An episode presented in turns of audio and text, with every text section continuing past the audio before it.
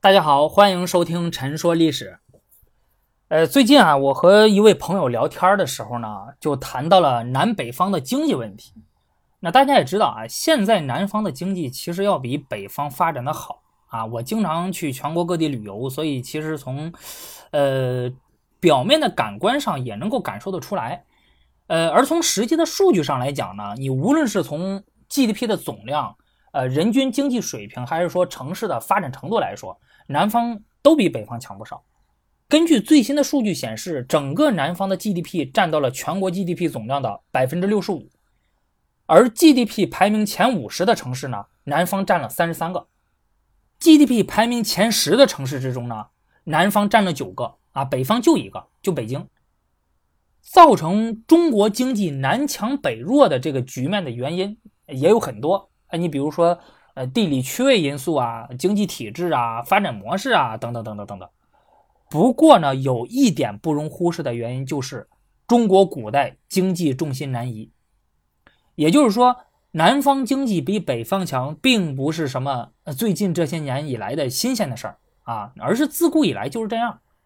这个自古可以追溯到南宋时期，那距今八百多年了。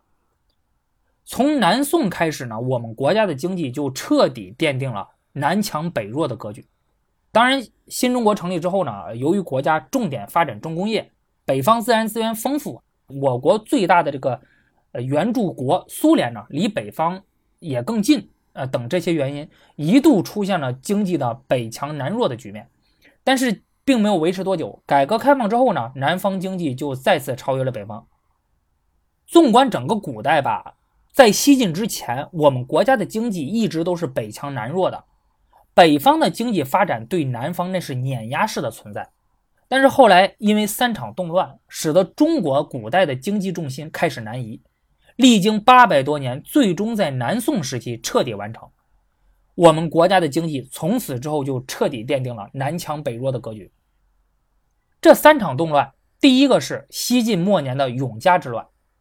西晋怀帝永嘉五年，也就是公元三一一年，匈奴攻陷了西晋首都洛阳，俘虏了晋怀帝。几年之后，西晋灭亡，中国再次陷入分裂，北方也进入了战乱不休的五胡十六国时期。第二个是唐朝中期的安史之乱。唐玄宗天宝十四年，公元七五五年，唐朝将领安禄山、史思明发动叛乱，终结了开元盛世。大唐繁华不再，由盛转衰。第三个是北宋末年的靖康之难。宋钦宗靖康二年（公元一一二七年），金军攻入北宋首都开封，俘虏了宋徽宗、宋钦宗，北宋灭亡。因为这三次动乱，导致北方人口大规模南迁，给南方带来了充足的劳动力和中原地区先进的农业生产技术，促进了南方经济的迅速发展。最终超过了北方，使得中国古代的经济重心南移。那么这么说的话呢，其实没错，它的逻辑整体上也是顺的。但是我和朋友聊到这儿的时候呢，我忍不住问了他一个问题，我就说：“哎，你有没有想过，北方人给南方带来的究竟是什么样的先进的农业生产技术呢？是生产工具，还是种植技术？”还是劳动者的组织方式，还有北方比较干旱，对吧？降水少，盛行的是旱作农业，因此这些农业技术呢，也应该大部分都是旱作农业技术。南方比较湿润，降水多，盛行的是水田农业。那么问题来了，北方的旱作农业技术能够直接移植到南方的水田农业上吗？如果不能的话，那又怎么给他带去先进的农业生产技术呢？我朋友听了之后懵了，哎，好像确实没有仔细想过这个问题。我跟你说啊，懵就对了，因为我当初也是这么被人问懵的。一开始的时候呢，关于中国古代经济重心南移呢，我也是接受了这种通用的说法啊，因为从很多书上看到的就是这种说法，就是因为那三场动乱导致北方人口大规模南迁。给南方带来了充足的劳动力和中原地区先进的农业生产技术，促进了南方经济的迅速发展，最终超过了北方。那这个逻辑其实好像也没什么太大的问题，对吧？因此就自然而然就接受了。所以当别人问我前面啊，我问朋友的那几个问题的时候，我当时就一脸懵了。哎，确实是没从这个角度想过。哎，不过幸好啊，我这人喜欢看书。后来啊，在这个一本书中，我找到了答案。北京大学历史系教授韩茂利老师在他写的《中国历史地理十五讲》这本书中，特意谈到了这个问题。根据韩茂利老师的研究呢。北方移民给南方带来的核心性的农业生产技术有两个，分别是土地连作制和稻麦两熟制。我们先来说第一个土地连作制。什么叫土地连作制呢？南方啊，它一开始实行的是耕作技术呢，是火耕水耨。南方主要种植水稻，那在水稻播种前，先放把火，把地里的野草全部都烧掉，然后开始播种。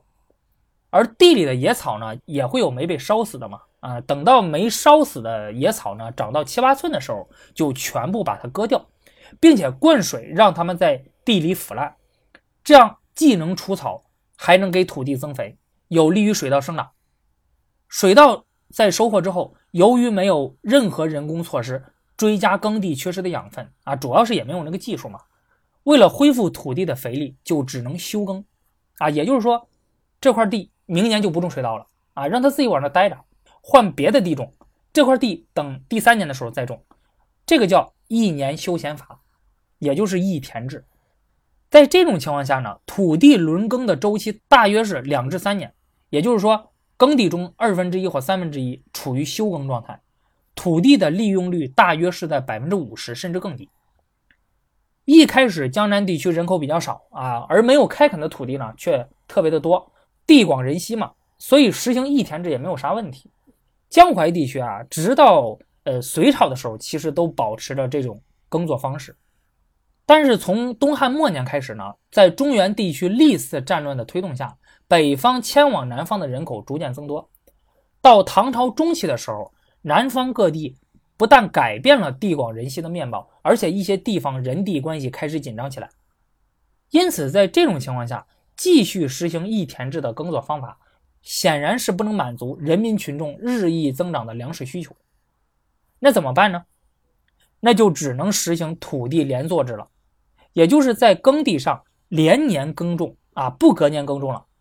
不过，当水稻连年耕种的时候，随之而来的就是杂草丛生啊，你草是必须要除的，对吧？耕过地的人都知道，否则它会和水稻争夺养分。但是南方的火耕水耨的这个除草方法呢，效率也太低了，因此北方移民为南方带来了水稻复栽技术。根据史书记载呢，最迟在北魏时期，北方就已经出现了水稻复栽技术。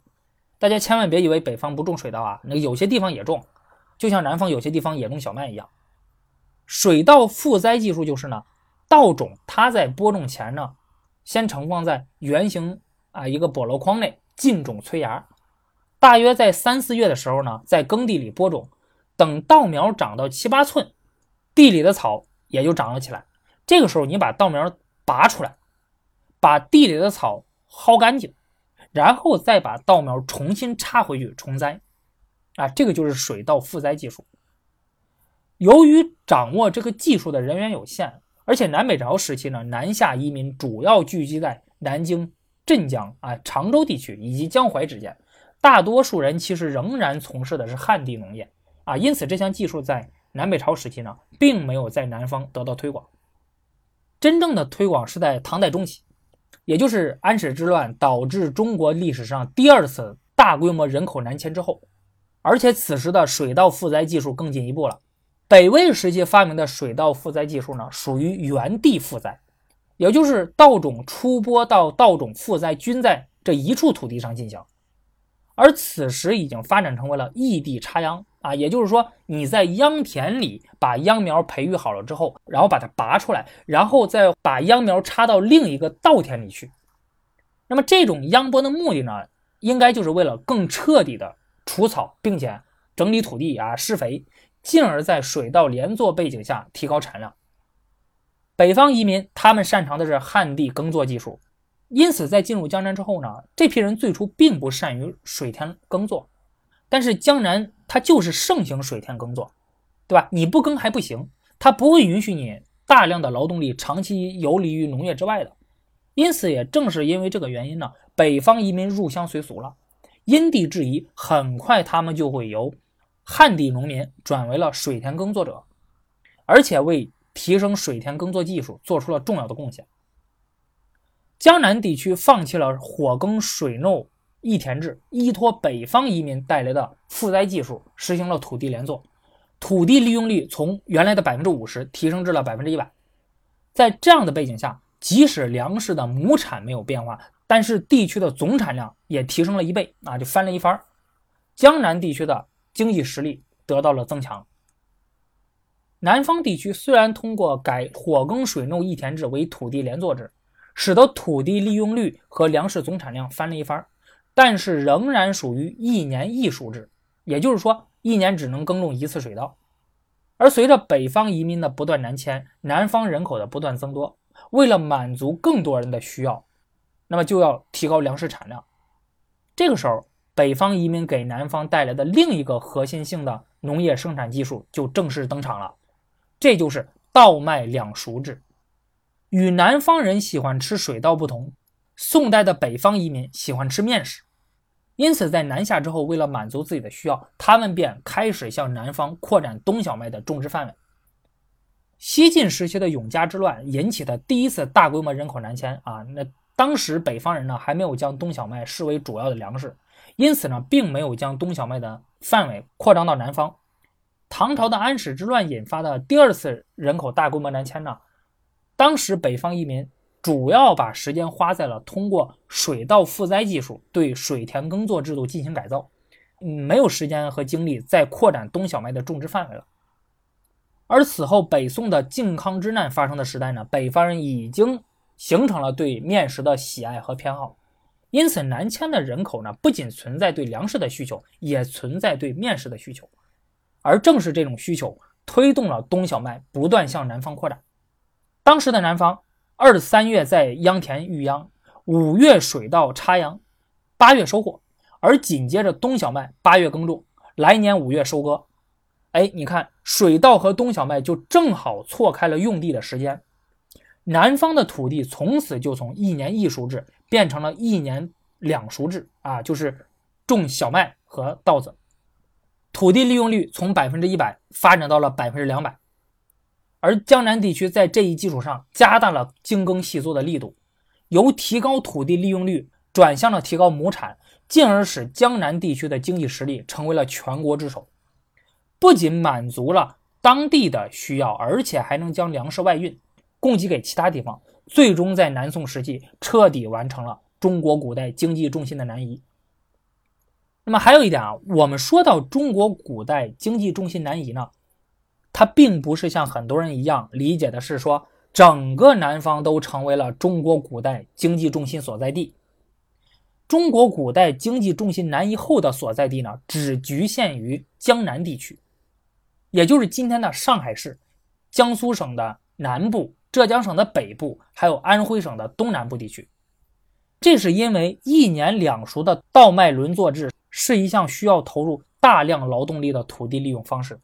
啊，你比如说农时，你要求收麦和秧稻插秧几乎要在一周左右的时间内完成。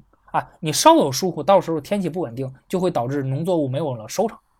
尤其是当时农业的耕种已经由粗放式转为了精耕细作制，那么这就需要更多的人参与，而充足的劳动力呢，就是其必要的保障。北方的移民南迁首选之地就是江南地区，江南地区开发时间长，它本身人口也多啊，所以它拥有着充足的劳动力。其他南方的很多地方有不少是山区，虽然之前也。进行了开发呢，但是其经济发展水平和劳动人口那是绝对没有办法和江南相提并论的。再加上江南地区自然环境好，开发时间长。其实不仅仅是古代是这样子，那现在也是。我们今天说南方经济比北方发达，也只是总体而论。南方内部地区的经济发展是很不平衡的啊。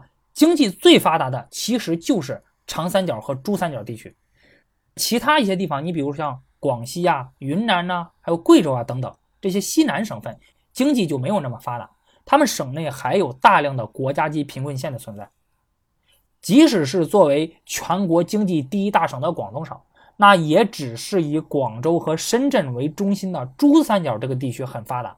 那么这里集中了整个广东百分之八十以上的 GDP，但是广东省北部、西部地区还是有大量经济发展水平一般的地方的。因此呢，当我们聊到南方经济发达的时候呢，也要知道其内部的贫富差距啊，不要形成刻板印象。一说南方经济发达，好像以为只要是南方出来的人，家里面肯定都特别有钱，都特别富。一说北方的经济不如南方的时候呢，就可能就以为北方出来的人呢，可能生活水平都不怎么样啊。你那你得看是哪儿，对不对？你要是北京出来的，那你说那生活水平能差吗？对吧？这个就其实要我们避免形成这种刻板印象，就好像我们一谈到四川人，好像所有四川人都特别能吃辣似的，不是这样子的。所以必须要对南北之间的这个经济差距、经济发展水平，他们各自内部的经济发展水平有一个比较清晰的认知，这样才能够避免形成一种刻板的印象。那好的，呃，本期节目咱们就聊到这里了，我们下期节目再见。